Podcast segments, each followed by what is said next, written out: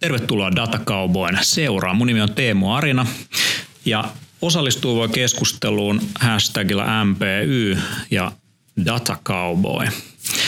Tällä kertaa Neurovelhon haastattelussa on Jenni Herkama, Rune and Berg Design. Tervetuloa. Kiitos. Mahtavaa ja myöskin sitten meillä on Jukka Puhakka MPYstä. Kiitos. Tervetuloa. Meidän aiheena on modernit työympäristöt ja, ja tota, sä oot äh, Jenni äh, tilasuunnittelija. Kyllä, pitää paikkansa. Joo. Miten meidän pitäisi ymmärtää tila tänä päivänä? No tilassa ehkä tärkeä juttu on, tai yksi tärkeistä jutuista on se, että se on väline jollekin muulle. Silloin kun puhutaan työympäristöistä, puhutaan siitä, että tehdään jotain, mikä mahdollistaa jotain. Eli harvoin meidän asiakkaat, joille lähdetään tekemään työympäristöä, niin haluaa uudistaa toimistoa vaan siksi, että se näyttäisi vähän erilaiselta. Kyllä siinä on yleensä taustalla se, että halutaan tehdä tehokkaammin tai parempia ideoita, enemmän ideoita, enemmän kanssakäymistä, avoimempaa tiedonvaihtoa, ehkä salassa pidettävät asiat, monenlaisia juttuja. Tila on tosi hyvä väline ohjaamaan ihmistä tekemään niitä elämyksiä, synnyttämään kokemuksia, mutta se on vain yksi väline niiden monien mm. välineiden joukossa.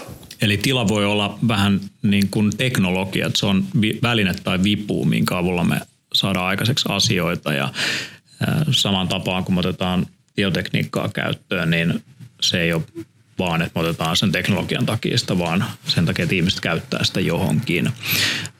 Millä tavalla sä näet ää, tota, tällä hetkellä tilojen käytön suhteessa tietotekniikkaa itse?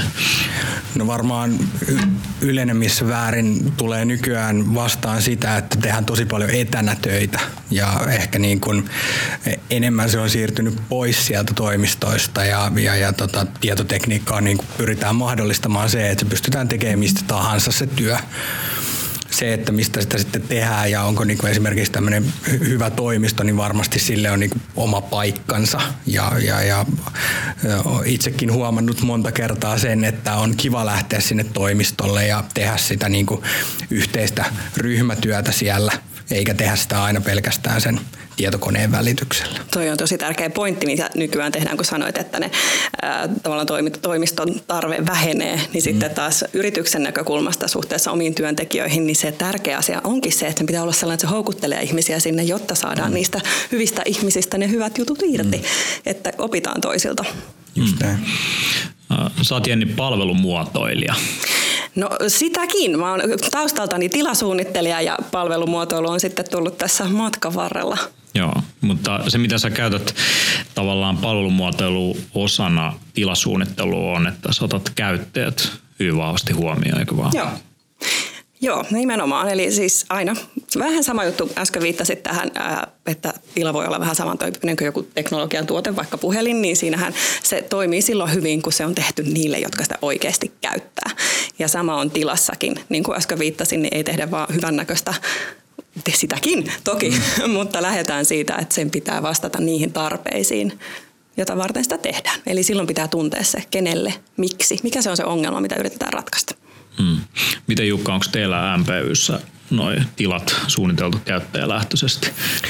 No, varmasti osa tiloista on, on suunniteltu ja meilläkin on useampi konttori, niin toisissa on eri, erinäköisiä ratkaisuja kuin toisissa, mutta et kyllä, kyllä sen varmasti huomaa, että se toimisto, missä itse tällä hetkellä on, niin voisi tiettyihin osiin ehkä tuoda vähän lisää sitä niin kuin yhteistä tilaa, missä voitaisiin tehdä niin kuin jonkunnäköistä yhteistekemistä. Mutta kyllä me niin pyritään mekin käymään siellä toimistolla sitten niin kuin joka viikko ja olen siellä paikalla, että saadaan niitä yhteisiä hommia IT-yritykset on monet hyvin vahvasti etätyön maailmassa, että, että tota, moni muihin aloihin verrattuna ollaan tehdä etänä. Käytännössä työvälineet on digitaalisia työaikaa immateriaalia aineetonta, niin äh, onko sulle itselle paras työpaikka niin siellä toimistolla vai onko se liikkuva? Öö, no mä voisin sanoa sekä että. Että tota, kyllä mä tykkään tosi paljon, mä saan paljon ideoita, kun mä oon liikkeessä. Ja mä huomaan itse, että jos mä oon vaikka konttorillakin, niin mä oon kuulokkeet päässä, niin mä kuljen tyyliin ympyrää siellä. Ja, ja mä tykkään, niin kun mä saan silloin ne parhaat ideat ja ajatukset. Mutta tota, kyllä mä oon huomannut sen, että mä pystyn tekemään käytännössä kaikki mun työt pelkästään kännykän avulla. Että mä en tarvii enää tietokonetta sen työn tekemiseen. Ja, ja tota, silloin se vaan mahdollistaa sen, että mä en oikeastaan, mulle ei ole väliä missä mä oon. Mm. Välillä tarvii isompaa näyttöä, välillä tarvii muuta kuin puhelinta, että se on sekä että. Miltä se susta tuntuu? No se on sinänsä vähän hassua, että on mäkin, mä oon työelämään tullut silloin, kun tietokoneet oli vielä isompia ja, ja niin poispäin. Ja nyt kun mä en tarvii oikeastaan mitään niistä enää, niin onhan se vähän hassua. Mutta kyllä, kyllä mä siltikin niin kuin sanoisin, että sitten tietynlaisiin töihin tarvitaan tietynlaiset välineet. että jos mä haluan kirjoittaa jonkun pidemmän jutun, niin mä hankin itselleni isomman näytön tai paikan, missä on isompi näyttö. Ja sitten kun mä haluan nopeasti tehdä jotain muistiinpanoja, juttuja, ajatuksia, ideoita vaikka PowerPointtiin, niin mä pystyn tekemään se kännykällä heti suoraan. Niin, niin se on mun mielestä makeeta. Joo, ja sä oot mun mielestä asian ytimessä mm. siinä. Hmm. David Allen uh, on kirjoittanut paljon tehtävähallinnasta, että millä tavalla voidaan organisoida meidän työtä ja me monilla on erilaisia to-do-listoja tai tehtävälistoja ja yksi sellainen kiinnostava näkökulma, mikä tulee hänen työstään, on se, että tehtävät pitäisi jakaa kontekstin mukaan. Eli konteksti voi olla esimerkiksi, että tee nämä tietyt tehtävät silloin, kun olet kotitoimistossa. Tee nämä tietyt tehtävät silloin, kun olet toimistolla. Tai tee nämä tehtävät, kun olet liikkeessä. Ja siinä keskitytään paljon pohtia, että minkälainen on joku työtehtävä on ja missä kontekstissa kannattaa tehdä. Ja itse mä oon jakanut mun viikon sillä tavalla, että mulla on tietyt päivät, joihin mä otan pelkästään etäkokouksia. Mulla on tietty päivä, milloin mä otan pelkästään puheluita. Mulla on tietty päivä, milloin mä oon lähinnä asiakkailla. Ja sitten mulla on tietty päivä, jolloin mä oon aina toimistolla. Tietenkin tämä viikko menee rikki helposti, mutta ideaalitilanteessa mun ei tarvitse vaihtaa kontekstia pitkin päivää. Ja monille ihmisille se niin kuin hyvä työympäristö on toisaalta myöskin sitä, että se on keskeytymätön. Että sellainen päivä, jossa se joudut juoksemaan palaveriin, sä oot puhelimessa, sitten se joudut käydä toimistolla välissä. Tavallaan liikkuu tosi moneen, eli tila siinä päivässä on levällään, niin se helposti sitten tulee vähän sellainen sekava jatkuma. Mutta jos voi keskittyneesti istua vaikka koneen ääressä ja hoitaa etäpuheluita, niin silloin se viikko näyttää huomattavasti paremmin organisoidulta. Mm. Onko teillä itsellä jotain tämän tyyppisiä tiloihin liittyviä tehtäviä organisointiin liittyviä tapoja? Mä voisin sanoa, että mä oon varmaan kokeillut kaikki tämmöiset to sovellukset mitä tämä maa päällä kantaa ja mä en ole vielä löytänyt niistä ehkä semmoista oikeeta. Ja, ja se onkin hauska, jos katsoa, niin yleensä se helpoin paperi, mikä on siinä lähellä.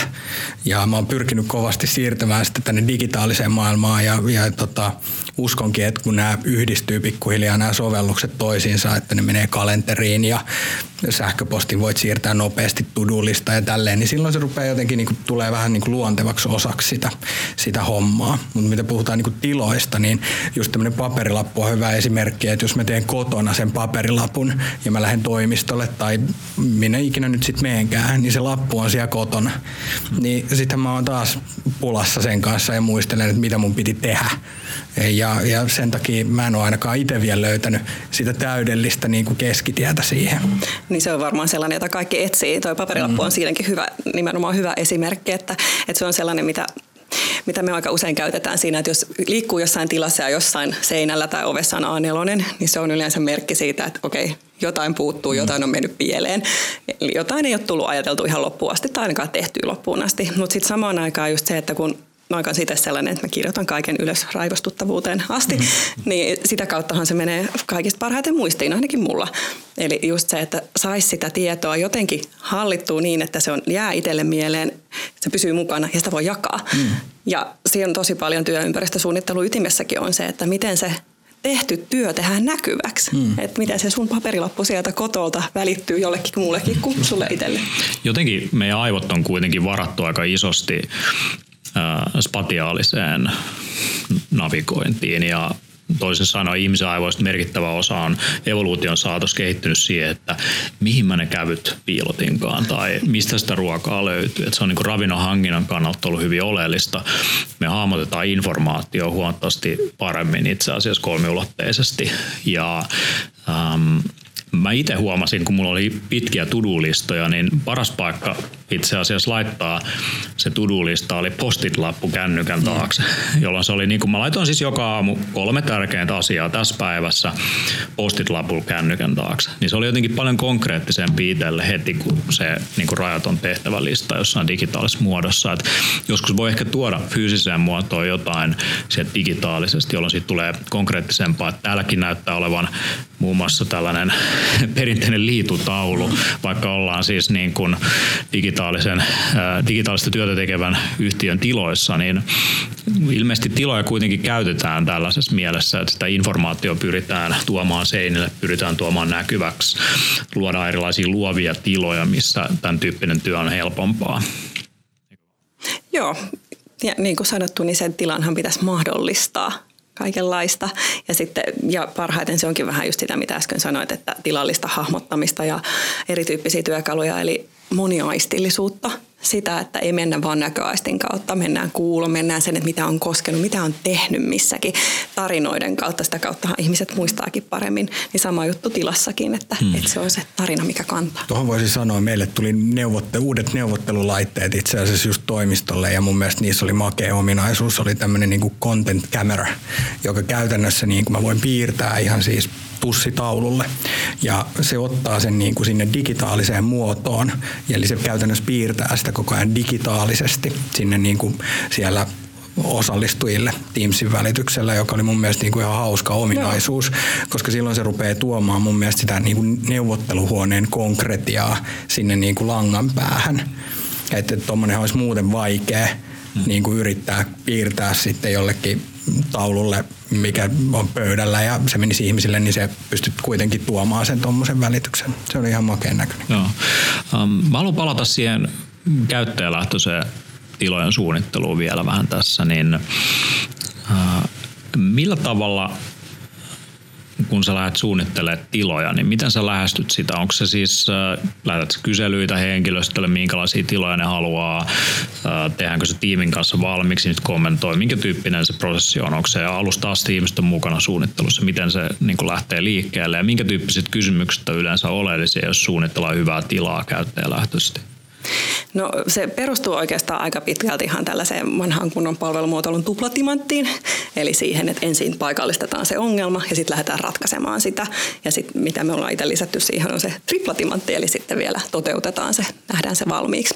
Mutta siinä nimenomaan niin, että sekin on erityyppisiä metodeja. Riippuu tietenkin aina asiakkaasta. Ideaalimaailmassa se on sekä sitä, että haastatellaan ihmisiä, havainnoidaan, mitä siellä arjessa oikeasti tehdään.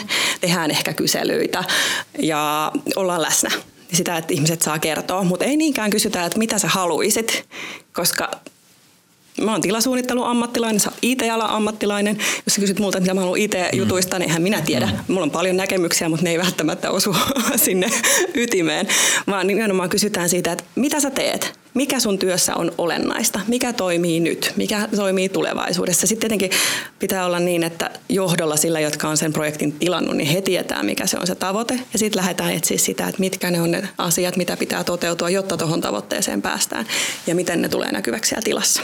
Mm. Mutta käyttäjälähtöisyydestä sanon vielä sen, että siinähän ei ole olennaista pelkästään se, että miten se näkyy sit siinä tilassa, vaan se, että koska se tila on väline, niin se, että saadaan ne ihmiset mukaan siihen muutokseen jo paljon ennen kuin se muutos tapahtuu, jotta se tuntuu omalta ja on positiivinen. Aivan. Okei, no jos mietitään minkä tyyppisiä tiloja viimeisen kymmenen vuoden aikana suomalaisiin yhtiöihin on rakennettu, ainakin mitä olen huomannut, niin ollut trendi, että siirrytään näistä kopeesta yhä enemmän avokonttoreihin. Sitten taas toisaalta joissain on nähty se, että, että se ei ole enää sitä vaan tila, tilankäytön optimointia ja liikkuvia työpisteitä, vaan mietitään vähän erityyppisiä tiloja, vaikka paljon etäpalavereita pitäville, niin hyvät äänieristyt tilat, missä voi mennä läppärin kanssa istumaan ja pitää se etäkokous tai puhelinkoppeja saattaa näkyä, mikä ei häiritse muita. Ja sitten on myös erilaisia kokoustiloja, että saattaa olla pelkästään standing deskiä, tyyli baaripöytää. Saattaa olla niin kuin ehkä rennompaa tilaa, missä on rento istu. Voi olla myös sellaista enemmän niin kuin selkeät boardroom-tyyppistä settiä, niin, ne, niin se on hyvin huomattavasti monimuotoisempi se ympäristö. Minkä tyyppisiä trendejä erityisesti näet näissä tiloissa tämmöisen niin fyysisen ympäristön näkökulmasta? No mä mietin tuossa matkalla just, että ehkä kymmenen vuotta sitten tehtiin vielä sellaista, että tehtiin just sitä avotoimistoa, jossa jokaisella on tasan samanlainen pöytä ja tasan samanlainen tuoli ja sitten siinä laitettiin johonkin sohva sillä ajatuksella, että siellä on sohva, mutta kukaan ei sitten istu siinä. mutta et nykyään ollaan niin kuin paljon enemmän siinä, että ää, on tullut niin kuin enemmän inhimilliseksi työmaailma myöskin omalta osaltaan tavallaan. Toisilla on toistakin ääripäät, mutta nimenomaan sitä, että ymmärretään se, että sellaiseen toimivaan, tuottavaan, idearikkaaseen, toimivaan työhön. Ja siihen kuuluu se, että välillä, just niin kuin sanoit, tämä keskittyy, välillä pitää kommunikoida, välillä on virkeä, välillä on tarvii vähän hakea jostain sitä voimaa, eli tarvitaan erilaisia tiloja. Eli ei niinkään avotila, jossa kaikille samaa, vaan niin, että on erityyppisiä, anteeksi, erityyppisiä tiloja, joista voisit hakea sen mukaan, mitä tarvii, mitä on kulloinkin tekemässä. Ja sitten sellainen iso muutos, mitä on ollut paljon tässä, on erilaiset yhteiset tilat. IT-ala on tosi hyvä esimerkki siitä, että, että teillä ollaan niin kuin edellä ollaan valmiita kokeilemaan, ollaan valmiita versioimaan ja, ja toisaalta ollaan myöskin siinä, että, että työntekijät pitää vähän taistella. Kaikki hakee niitä samoja koodareita, devaaja ja, devaaja ja he on tottunut siihen, että on mistä valita, niin vähän lähteä siihen, että mikä se on se, mikä kilpailla myös siis sillä, että kenellä on paras työpaikka, mikä on niin kuin viihtyisin työympäristö. Niin, just näin, missä on parasta. Ja siinä aina kuitenkin pitää olla ne perusasiat kunnossa. Ja se ei mikään pallomeri tai champagne lähde ei korvaa sitä, jos se ei ole toimiva ergonomia ja Joo. mielenkiintoinen työ ja hyvä johtaminen. Joo, mä muistan yhdestä suomalaisesta yhtiöstä, siellä oli suunniteltu vähän tällaisia tiloja, niin siellä oli yksi tällainen palautumishuone, joka idea, että sinne mennään vähän niin kuin lataamaan akkuja. Ja sitä palautumista tukemaan oli tuotu sellainen iso, iso tota, niin kuin plafondi valo, valaisin sinne kattoon, vähän se päivänvaloa, niin sitten ne itse työntekijät valitti sitä, että ei enää näytä ruudulta yhtään mitään. Eli sitten ne tulikin tekemään töitä siihen tilaan ja niillä oli joku erityinen syy, miksi se oli aika hyvä paikka yrittää tehdä ainakin töitä. Monissa yhtiöissä on kuullut myös hauska vitsin, että, että tota, paras paikka saada töitä aikaiseksi on johtoryhmän kokoukset, että siellä ehtii vastata sähköposteihin. Se ehkä kuitenkaan vastaa sitä alkuperäistä tarjous, miksi se kokous on kutsuttu koolle, mutta tässä niin kun ehkä sitten palataan enemmän kulttuuriin, eikö vaan, että, että mikä on jonkun tilan rooli, niin sitten loppujen lopuksi voidaan suunnitella, voidaan kysyä ihmisen, mutta kun ihmiset käyttää sitä ihmiset kokoustaa, vaikka sitä aletaan näkeä, kuinka se kulttuuri, kulttuuri alkaa rakentua tietyn tyyppiseksi, jolloin voidaan vähän niin kuin antropologisesti tutkia, mitä, miten ihmiset oikeasti näitä tiloja käyttää. Istuuko ne siinä mm. sohvalla? Onko ne lepotilassa lepotilassa vai, vai aktiivisena, jolla voidaan alkaa uudestaan iteroimaan sitä, että mikä ne rooli on. Ja mm. kulttuurihan on alati muutoksessa ja se on toisaalta myös sellainen, mitä voidaan rakentaa. Eli lähtee määrittämään, kun puhutaan yrityskulttuurista, kun lähdetään miettimään sitä, että just, että mitä ollaan tekemässä, halutaanko meille minkä tyyppistä kulttuuria, mitä me ollaan yrityksenä. Niin ja lähtee rakentaa sitä sitten myöskin tilallisin keinoin. Pitäisikö tiloilla olla ohjeet? No ohjeet on parempi sana kuin säännöt. Ja mun mielestä joo, pitäisi, mutta ei niin, että ne tulee ylhäältä annettuna, vaan se pitäisi olla niin jälleen kerran, että ne ihmiset, jotka siellä tekee töitä, niin he luo ne tietenkin pitää olla tietyt raja-aidat, että mm, esimerkiksi, että täällä tehdään töitä ja millä alalla, mutta, mutta lähdetään tekemään sitä yhdessä, missä saa puhua, missä, missä ollaan hiljaa ihan perusasioista. Ja sitten sellainen, mikä on niin kuin, äh, kans ihan kasvava juttu koko ajan, on tietenkin se, että, että mitkä asiat on niitä, mitä voidaan tehdä avoimesti. Avoimuus lisääntyy koko ajan. Se, mitä, mitä voidaan tehdä vaikka nyt siellä naapurikahvilassa, niin se lisääntyy, mutta samaan aikaan se, että minkä pitää pysyä salassa sen tunnistaminen on tosi tärkeää ja sitten se, että mitä ne on, onko ne tiloja nimenomaan vai onko ne välineitä ja kaikkea siltä väliltä. Miten tuommoisessa tilasuunnittelussa otetaan huomioon tietoturva esimerkiksi? No sekin on hyvä, koska siis siellähän on perusohjeet turvatiloihin ja muihin, mutta aika harvoinhan nykyään enää se todellinen uhka on se, että joku kiipeä sieltä ilmastointikuilua pitkin. Eli puhutaan sitten siitä, että miten työpisteitä sijoitetaan, ei näy näytölle, tämän tyyppisistä asioista, akustiikasta, tosi paljon siitä, että äänen hallinnasta, että, että kun puhut siinä omalla työpisteellä, niin kuuluuko se ja onko se sellainen työpiste, onko se oma työpiste, onko se jaettu, tämän tyyppisistä asioista. Mutta sitten myöskin sitä kulttuuria. Eli sitä, että, että käydään sitä, yhdessä luodaan niitä juttuja, että miten toimitaan. Salassapitohan kaikki nämä tietoturvahan tulee paljon meistä ihmisistä. MPYllä on te ette puhu ulkoistamista, vaan te puhutte sisäistämisestä ja teillä on tämä sisäistämispalvelu ja, ja siinä te otatte vähän niin kuin asiakkaan ää, tätä niin kuin digitaalisia tiloja haltuun ja muotoilette niitä ja ylläpidätte näitä. Ää, mitä tämä niin kuin sisäistäminen teille tarkoittaa käytännössä? No käytännössähän me haetaan tietysti ne parhaat ratkaisut sille meidän loppuasiakkaalle sitten, että käydään yhdessä läpi se, että mitä me ollaan tekemässä, että kaikki lähtee tietysti meidän asiakkaasta ja siitä tarpeesta, mihin sitä tarvitaan, koska tämmöinen sisäistäminen ja vanha sana ehkä ulkoistaminen, niin, niin tota on sitä, että voidaan, kaikkihan tietotekniikassa voidaan nykyään viedä pilveen ja voidaan ottaa toisten tota, niin, yritysten hallintaa ja näin poispäin, mutta kaikkea ei aina haluta viedäkään sinne niin kuin ulkopuolelle, vaan halutaan pitää itse, niin tässä on sitten tärkeässä roolissa se, että katsotaan yhdessä, mitä ne asiat on. Ja, ja meidän kautta tietysti me pystytään tekemään ihan sitä perustietotekniikkaa, mikä tuossa äsken oli muun muassa tästä tietoturvasta on muutamia hauskoja esimerkkejä tuolta meidän asiakkailta. Voin yhden mainita, oli tällainen – tietosuojapaperilaatikko, niin oli laitettu printerin alle laatikko, missä luki tietoturvapaperit ja laitettu se siihen vaan ja se oli täynnä sitten tämmöistä tietoturvapaperia ja sitten ehkä meni siitä lähimmältä ihmiseltä kysyä, että mikä tämä on, niin se oli kuulemma se paikka, mihin laitetaan tietoturvalliset paperit. Niitä ei suinkaan viety tämmöiseen tietoturvalaatikkoon, mutta se oli ihan hauska. Niin nämä, nämä tämmöisiin pieniin asioihin joutuu välillä niin kuin puuttumaan ja, ja se on ehkä niin kuin enemmän sitä koulutusta niin kuin nykypäivänä ja, ja semmoista, että mennään yhdessä sen asiakkaan kanssa tekemään niitä niin kuin oikeanlaisia ratkaisuja. Ja tietysti sitten niin kuin mikä nostaa päätään tosi paljon se, että nykyään kun pilvipalvelut kasvaa ja kehittyy ja e, ei ole enää semmoista kulttuuria, että IT päivittää kolmen viikon välein jotain, vaan, vaan se on niin kuin jatkuvaa se päivitys, niin millä me pidetään ne asiakkaat niin kuin ajan tasalla siitä, mitä siellä pilvessä ja muualla mm. tapahtuu, ja että niitä osataan käyttää siellä tehokkaalla tavalla. Aivan. Hmm.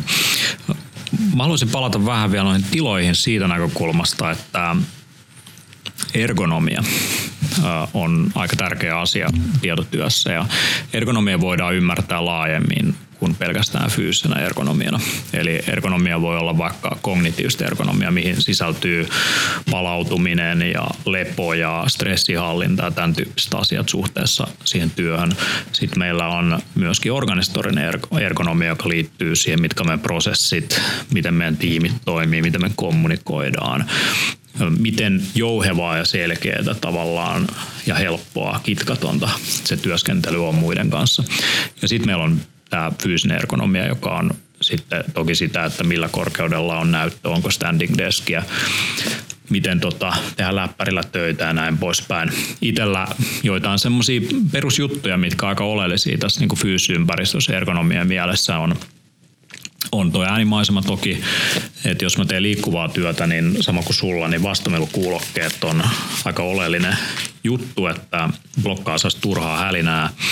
Ähm, mä tykkään kuunnella tosi paljon erilaisia informatiivisia podcasteja ja, ja luentoja silloin, kun mä oon liikkeessä. Ja mä kuuntelen sitä mieluummin kuin sitä hälinää ja vähentää huomattavasti stressiä. Jos mä oon taksissa matkalla johonkin vaikka palaveriin, niin mä usein käytän sitten tällaista ähm, niin kuin, sitä kutsutaan binaural beats mut, tai, tai jonkinnäköistä kohinaa, white noise, joka resetoi aika hyvin mieltä, että tulee semmoinen huomattavasti selkeämpi olo. Sitten kun tulee kohteeseen 15-20 minuuttia sitä, niin, niin on valmiimpi siihen palaveritilanteeseen. Ja sitten voisi ottaa myös ilmanlaadun, että tota, mä kuulin tämmöisen, tämmöisen anturin kanssa, joka uh, mittaa ilmanlaatua. Katsotaan, täällä on nyt vihreä, eli laatukas ilma.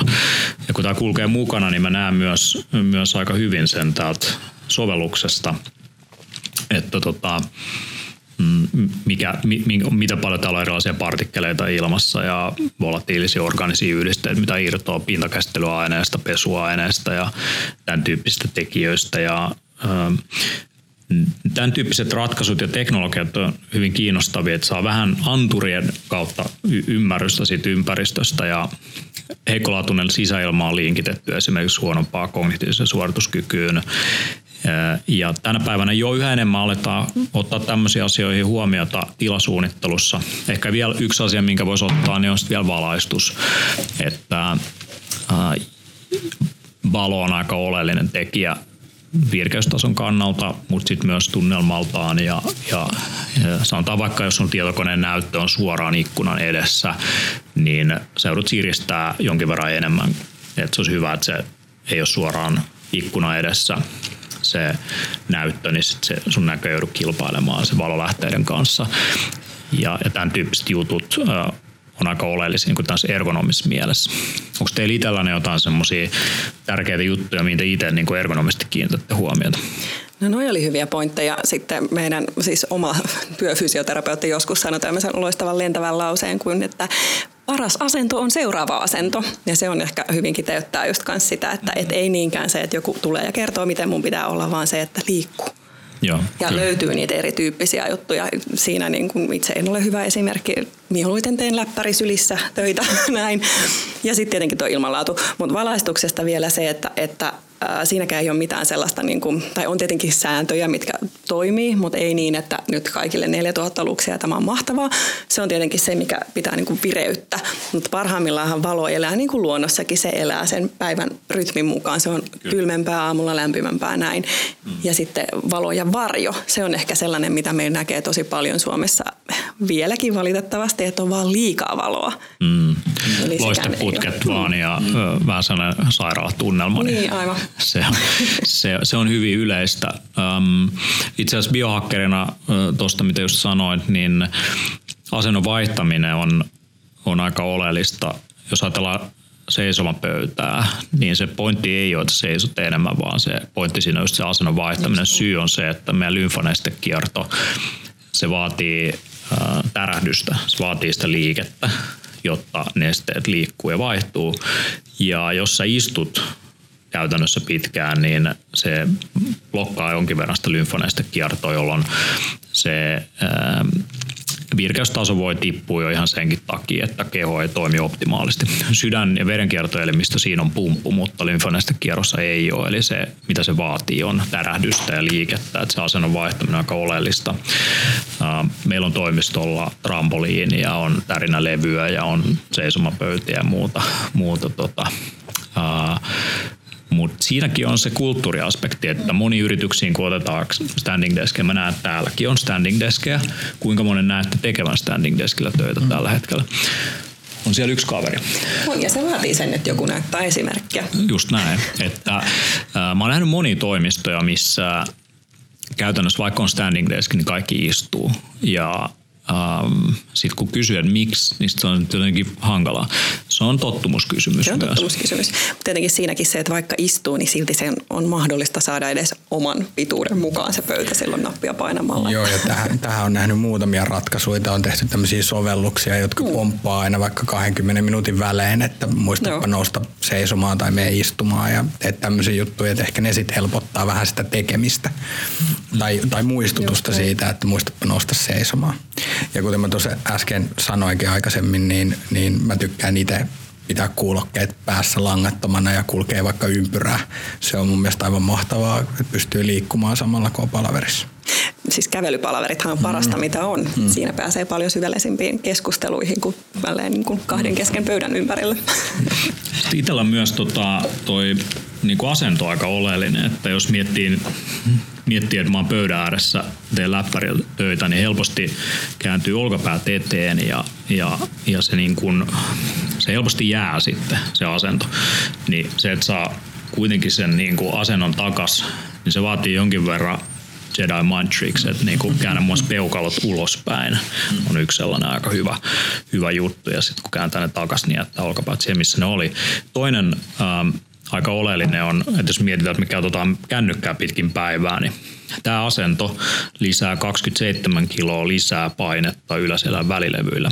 Että se pienikin niin kuin, ää, leuan työntäminen eteen on, on aika ikävä juttu niin kuin selkärangan terveydelle. Ja käynnissä kun me ollaan läppäreillä näin, niin me ollaan kännykällä näin pitkin päivää, niin pitää muistaa ryhtiin liittyviä asioita. Mulla itse asiassa tällä hetkellä mulla niskassa, täällä on tämmöinen anturi ja, ja sitten mulla on kännykässä tämmöinen, sovellus, millä millä tota, kun menee huono asentoon, niin se muuttuu punaiseksi. Sitten se, itse asiassa jos mä laitan tuon tuollaisen training moodin päälle, niin, niin sitten kun mä oon huonossa asennossa hetken aikaa, niin tämä rupeaa värisee, kunnes mä korjaan mun asennon. Ja ihan muutamassa kuukaudessa, kun käytin tätä päivittäin, niin pystyin ohjelmoimaan oman ryhtini uusiksi. Ja se on kiinnostaa, miten teknologia-anturit, sanotaan ilmanlaatumittarit tai valoanturit tai vaikkapa lämpötilaanturit tai ryhtianturit voi niin kuin tukea sitä ergonomista ympäristöä niin, että, että löytää ihmiselle niin kuin luontaisen tavan olla jossain tilassa, joka tukee sen niin kuin perusbiologiaa. Um, miten näet nämä älykkäät tilat? Miten näet tilat, jotka aistii ihmisen läsnäolon? Um, pöytä, joka tietää, onko ihminen sen edessä, kokoushuone, joka tietää, monta ihmistä siellä on, ilmanvaihto, joka tietää, kannattaako olla päällä energiahallinta mielessä. Miten niin kuin tilasuunnittelee ottaa nämä huomioon? No siis mä näen, että ne pitäisi olla sellaisia nykyään kaikissa uusissa rakennuksissa ja remonttikohteissa sellaisia, jossa, että ne olisi niin automaatio. Eli jos puhutaan ilmastoista, ilmastoinnista, ilmanvaihdosta, valaistuksesta, niin ainakin nyt niissä, koska silloin puhutaan siitä, että se, silloin on raikasta ilmaa, sitä on riittävästi, valaistus toimii ja näin, ja silloin ollaan myöskin ilmastonmuutos syistä ihan oikealla suunnalla. Tietenkin niin, että, että sit se perustaso toimii silloinkin, kun ihmisiä ei ole paikalla. Ja sama homma taas siinä, että kun mietitään, paljonhan tehdään myöskin niin kuin matemaattisia tutkimuksia ennen, lähdetään tekemään jotain muutostyötä, eli just lasketaan sitä, että montaako huonetta tai työpistettä käytetään ja sitä kautta lasketaan, että paljonko tarvitaan jatkossa. No hyviä työkaluja siihenkin, mutta siinäkin silloinhan me mitataan sitä nykytilannetta sillä, mitä nyt tehdään, eikä sitä, että mitä tulevaisuudessa. Silloin taas, taas puuttuu se kulttuuriaspekti, että niissä on hyvät ja huonot puolensa. Mm. Ja sitten taas, kun äh, joissain yrityksissähän on nyt jo näitä, että äh, on jokaisen, jokainen on järjestelmässä ja sitten voit valita paikan päivän aikana, missä olet ja sitten voit tsekata, että missä se kaveri tällä hetkellä menee siinäkin hyvät puolet tietysti just se, että voit vapaasti valita, löydät muut ja sitten toinen puoli on sitten se, että haluanko, että muut tietää, missä mä olen mm. kulloinkin, niin näitä vapauden ja kontrollin Joo. rajapintoja. Ja kyllä mä ehkä näen tuossa, just puhut tuosta, että kuinka moni käyttää tiloja esimerkiksi, mm. niin periaatteessahan me niinku tietojärjestelmistä jo nyt tiedetään. Just näin. Tietyllä tavalla voidaan hakea se tieto, että kuinka moni on ollut vaikka kokouksessa paikalla ja pystyttäisiin ehkä jopa sen puolesta niinku te- tehdä niinku tekoäly perustuvaa jotain arviointia siitä, että mitä se tarkoittaa vaikka viikon päästä. Aivan. Jolloin, jolloin jos nämä kaikki yhdistetään yhteen pilveen, niin mehän pystyttäisiin tekemään siitä aikamoinen ratkaisu, että se pitää niin, se ilmanlaadun kunnossa ja Kyllä. tilan valaistukset ja muut oikeanlaisina ja säästää ehkä sähköä ja muuta Aivan. Ja sitten taas kulttuurillisesti ajatellen, niin pelkästään se, että tiedetään, että paljonko siellä on keskimäärin ihmisiä ja sitten pitäisi miettiä, että jos se on vaikka tällainen jonkun yrityksen all hands tai sen tyyppinen mm. town hall, jos pitäisi olla kaikkien ja siellä on jostain syystä joka viikko 30 prosenttia porukasta, niin sitten pitää miettiä, että mennäänkö sellaisella tilalla, johon mahtuu 30 prossaa, mm. vai mitä me muutetaan, jotta kaikki tulee paikalle. Niin mm. molemmat puolet. Siellä on, niin kuin, se on, siellä on paljon mahdollisuuksia. Mm. Kyllä.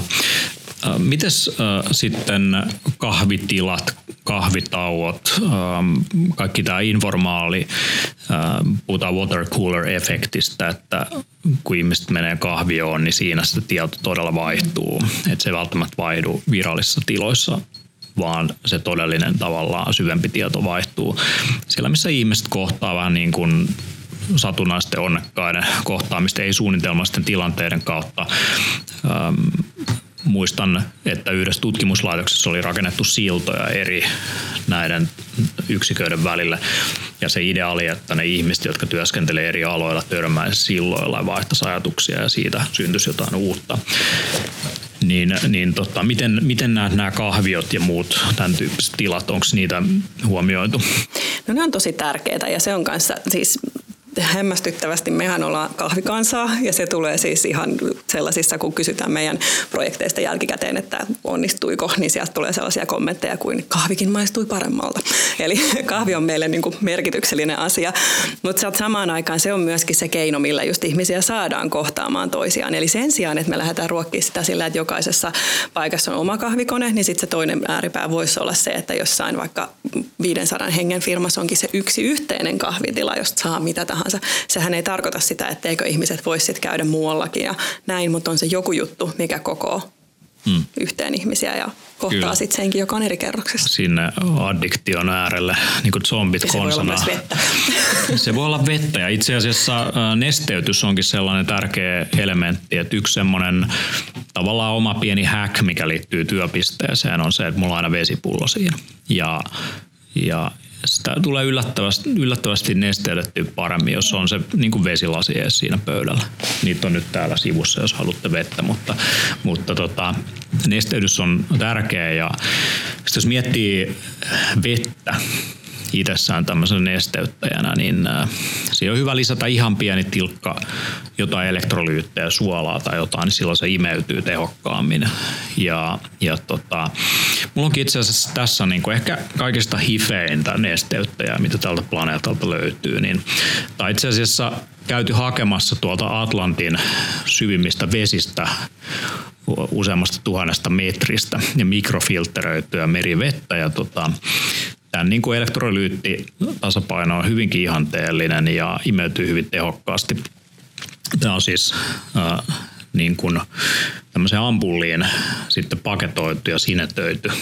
Tämä tulee siis suoraan, suoraan tuolta, tuolta tota, puhtaimmista vesistä. Niin otetaanko pienet nesteyttäjät? Mitä jottei? Joo, tämä onkin erittäin hifisetti. Tämä, on, tota, tämä vaatii vähän, vähän tota, uh, uskallusta. Eli eka otetaan tästä tämä ensimmäinen, niin katkaistaan vaan tuosta noin. noin. Yes, niin, hyvä. Kohta sitten, tulee Sitten laitatte peukalon tuohon päälle. Näin.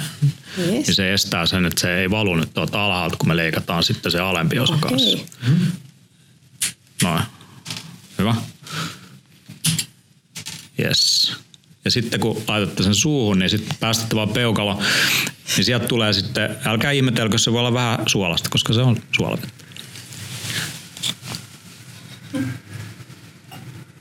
Mm. Noin, koko pullo tyhjäksi. No niin. No huhu. Nyt on nesteytykset kunnossa. Joo, se voi joskus Ei olla.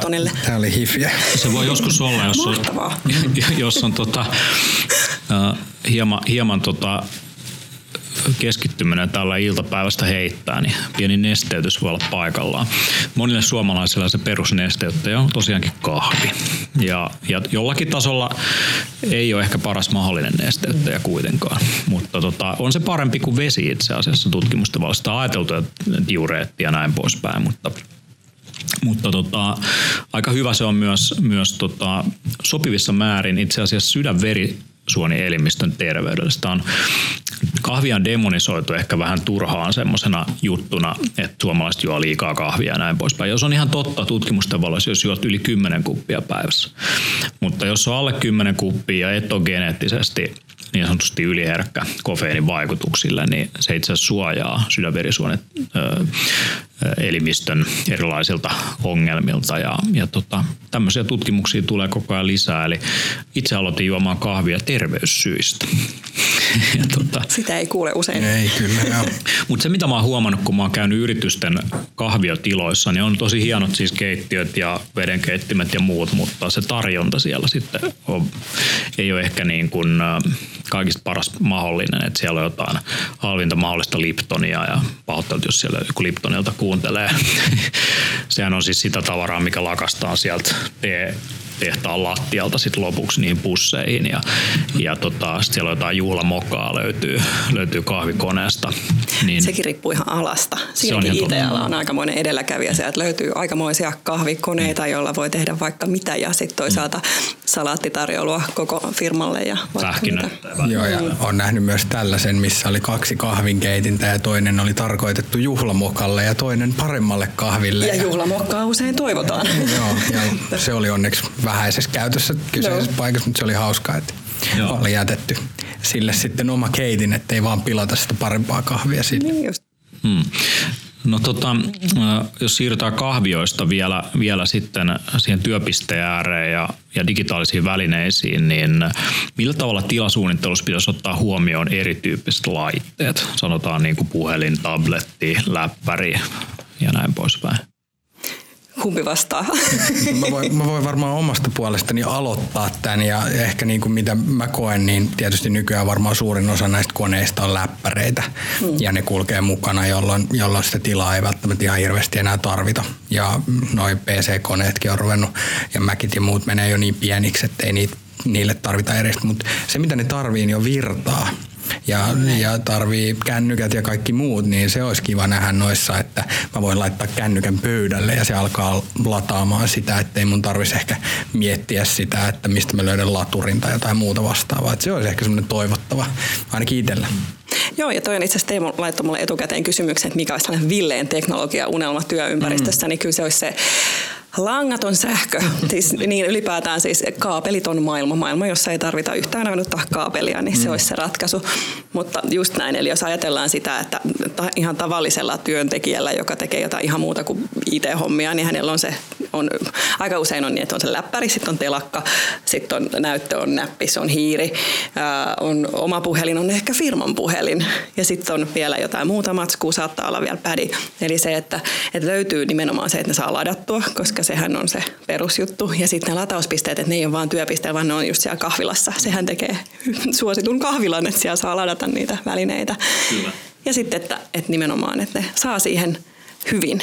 Mutta niin kuin, niin esimerkiksi se telakkahan on sellainen, että Telakat on toivottavasti vanhaa maailmaa mm. pian myös valtionhallinnolla, mutta sehän on sellainen, että se voisi olla pöydän alla, että se pöytä olisi mahdollisimman tyhjä. Mm. Niin se olisi ehkä se ykkönen. Joo, no varmaan telakka on varmaan mm. vanha sana, mutta et sillä niitä vielä onneksi niin. kutsutaan, niin tietää mistä puhutaan, mutta sekin nykyään tulee yhden langan kautta niin kuin mm. läppäriin kiinni, että se voisi ihan hyvin ollakin pöydällä. Just näin. Joo, se on kyllä se näkyy monissa konttoreissa on siis, saattaa olla muuten hienot mööbelit, mutta sitten siellä on ihan jäätävä niin kuin johtoviidakko. Mm. Ja, ja tota, onneksi ne on mennyt vähän fiksumpaan suuntaan, että, että tota, saattaa olla niin kuin yksi piuha, joka tuo sen kaiken liikenteen niihin laitteisiin, mutta myös virran, että ei tarvii olla vaikka niin kuin uusimmat um, USB-C-standardit ja muut, niin sieltä saadaan liikutettua monenlaista tietoa yhdessä piuhassa, niin ei tarvii niin montaa piuhaa sitten. Ja langaton siirto neukkareissa ruuduille on jo aika monissa paikoissa käytössä. No mikä on tota, Jukka sulle tällainen äh, niin kuin villivisio tulevaisuuden työympäristöstä? Miltä se voisi näyttää, jos sä saisit nyt niin kun sulla olisi rajaton budjetti ja kaikki teknologia olisi mahdollista, mitä voit kuvitella ja MPY-toimisto pantaisi uusiksi, niin mitä sinne tulisi? No mä epäilen, että sinne, tota, niin, hyvä kysymys, sinne varmaan tulisi mahdollisimman paljon semmoisia paikkoja, missä me voidaan törmätä kaikkien kanssa, ketä siellä ikinä käy, mutta samaan aikaan tiloja, jossa me voidaan tehdä rauhassa niitä töitä. Se olisi, se olisi niin kuin hyvä. Toinen, mitä mä ehkä, jos mietitään teknologiaa, kun puhuttiin telakoista ja muista tuollaisista, niin mä toivoisin, että nämä koneet menee tämmöisiin kännyköihin. Ja se on mulla taskussa ja mä lyön se siihen pöydälle vaan, olkoon se sitten telakka tai laturi tai mikä se ikinä onkaan, mä laitan se siihen, niin mulla on se koko maailma käytettävissä. Mm. Nyt se ei ole ihan vielä toteutunut, että joudutaan vielä tekemään useamman laitteella, mutta sitten kun se on mahdollista, niin näin poispäin. Silloin mä voin ottaa sen mukaan ja lähteä käymään palaverissa vaikka siellä huoneessa ja, ja niin poispäin, että se olisi hieno. Se on aika älytöntä, miten ei ole vieläkään saatu ratkaistua noita perussäätöongelmia, mitä tulee, kun tullaan johonkin tilaan. Et pelkästään projektorin käyttöönotto näkyy kuva äh, virtuaalikokouksessa. Kuuluuko ääni, kuuluuko haloo, kuuluuko minun ääneni. Sen ei vaatisi välttämättä ihan ihan mitään kovin erityistä insinööritutkintoa, että osaisi mm. kehittää semmoisen systeemi, joka näkee, että liikkuuko ääni molempiin mm. suuntiin, onko se riittävällä tasolla nostaa ääntä, jos se on liian matala. Niin kuin kaikki tämmöinen on vielä vähän lapsen kengissä, että tekniikka on tosi hienoa, mutta mm. käyttäjä joutuu vielä säätämään turhaan. Joo, mä oon ihan samaa mieltä, että varmasti joudutaan säätämään, että koko ajan mennään parempaan suuntaan, mutta miten ehkä niin kuin viime aikoina on itsekin huomannut sen, että kun niin kuin puhuttiinkin, että tekniikka kehittyy koko ajan, niin, niin että vaikka siellä olisi ne mahdollisuudet, niin niitä ei osata käyttää. Ja se on ollut niin kuin se tämän hetken ainakin isoin juttu itsellä se, että mennään kertomaan, miten niitä juttuja, miten sä käynnistät kokouksen, miten sä testaat sen kuulokkeen ennen kuin sä tuut sinne palaveriin. Ja kaikki tämmöisiä pieniä juttuja. Sä näet itse siitä ennen palaveria, että onko sulla mikit päällä, kuulokkeet päällä perinteinenhän on tämmöinen, että tullaan isoon kokoukseen, missä on monta sataa henkeä ja sä puhut siellä vielä työpuhelua taustalla. Niin tämäkin on niin kuin, pystytään tiettyyn pisteeseen estää jo sillä pelkästään, että koulutetaan vähän sitä, että painetaan nappia ennen kuin tullaan. Laitteet on menossa hyvin intuitiiviseen mm. suuntaan, että on kasvon tunnistusta ja on sormenjälkitunnistusta ja muuta. Ei jäädä niin kuin käyttöliittymiin kiinni.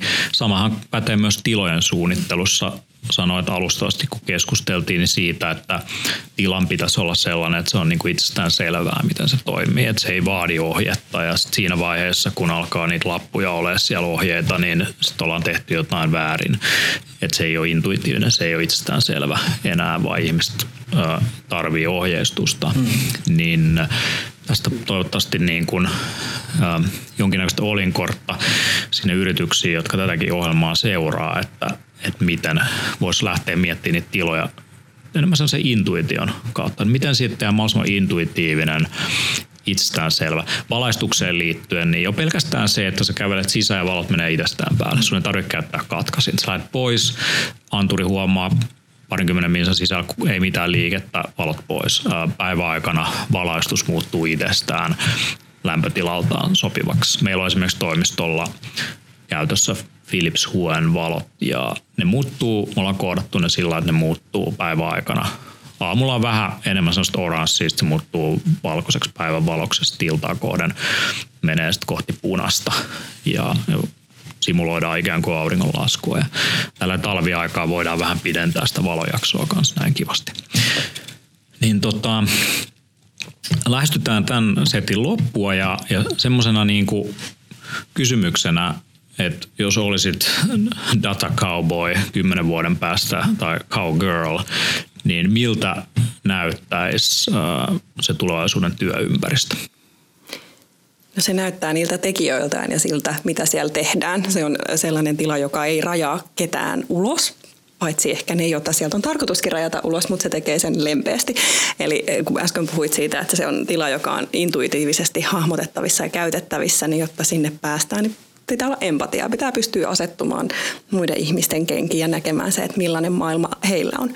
Niin sitä, sitä. Kyllä se datakaupoin maailma mun mielestä olisi sit sitä, että saapuu laukaten paikalle ja kaikilla on hyvä olla, asiat sujuu. Hmm, eli tilat kehittyy teknologioina siinä, missä meidän välineet ja niistä tulee koko ajan enemmän osa ihmisen luontaista tapaa toimia ja olla. Hmm. Niin, joo. Ne molempiin suuntiin. Joo, hyvä. Mitäs Jukka, miltä näyttäisi Data Cowboyn silmiin kymmenen vuoden päästä? Kyllä, kyllä mun täytyy ehkä niinku sanoa, että kyllä mä odotan tätä, että just nimenomaan, että näyttää tekijöiltään se mm. ympäristö. Ja, ja, ja tota, toivottavasti päästään semmoisiin tilanteisiin, että ollaan kaikki tuolla ulkoilmoissa kä- kävelyllä pitämässä palavereita ja tullaan toimistolle hyvää ilmaa ja löydetään se oikeat tavat tehdä siellä niitä töitä, niin kyllä se on se mitä mä odotan kymmenen vuoden päästä ja toivottavasti vähän nopeammin. Nopeammin. Mm. Mahtavaa. Joo, kiitos tosi paljon haastattelusta ja hyvä yleisö, jos, jos keskustelu herätti kysymyksiä, niin hashtag MPY, hashtag Data Cowboy ja kannattaa seurata tulevissa videoissa lisää aiheesta ja mennään syvemmälle, miten teknologia voi tukea meidän elämää, työtä, organisaatioita uudella tavalla. Nähdään pian. Light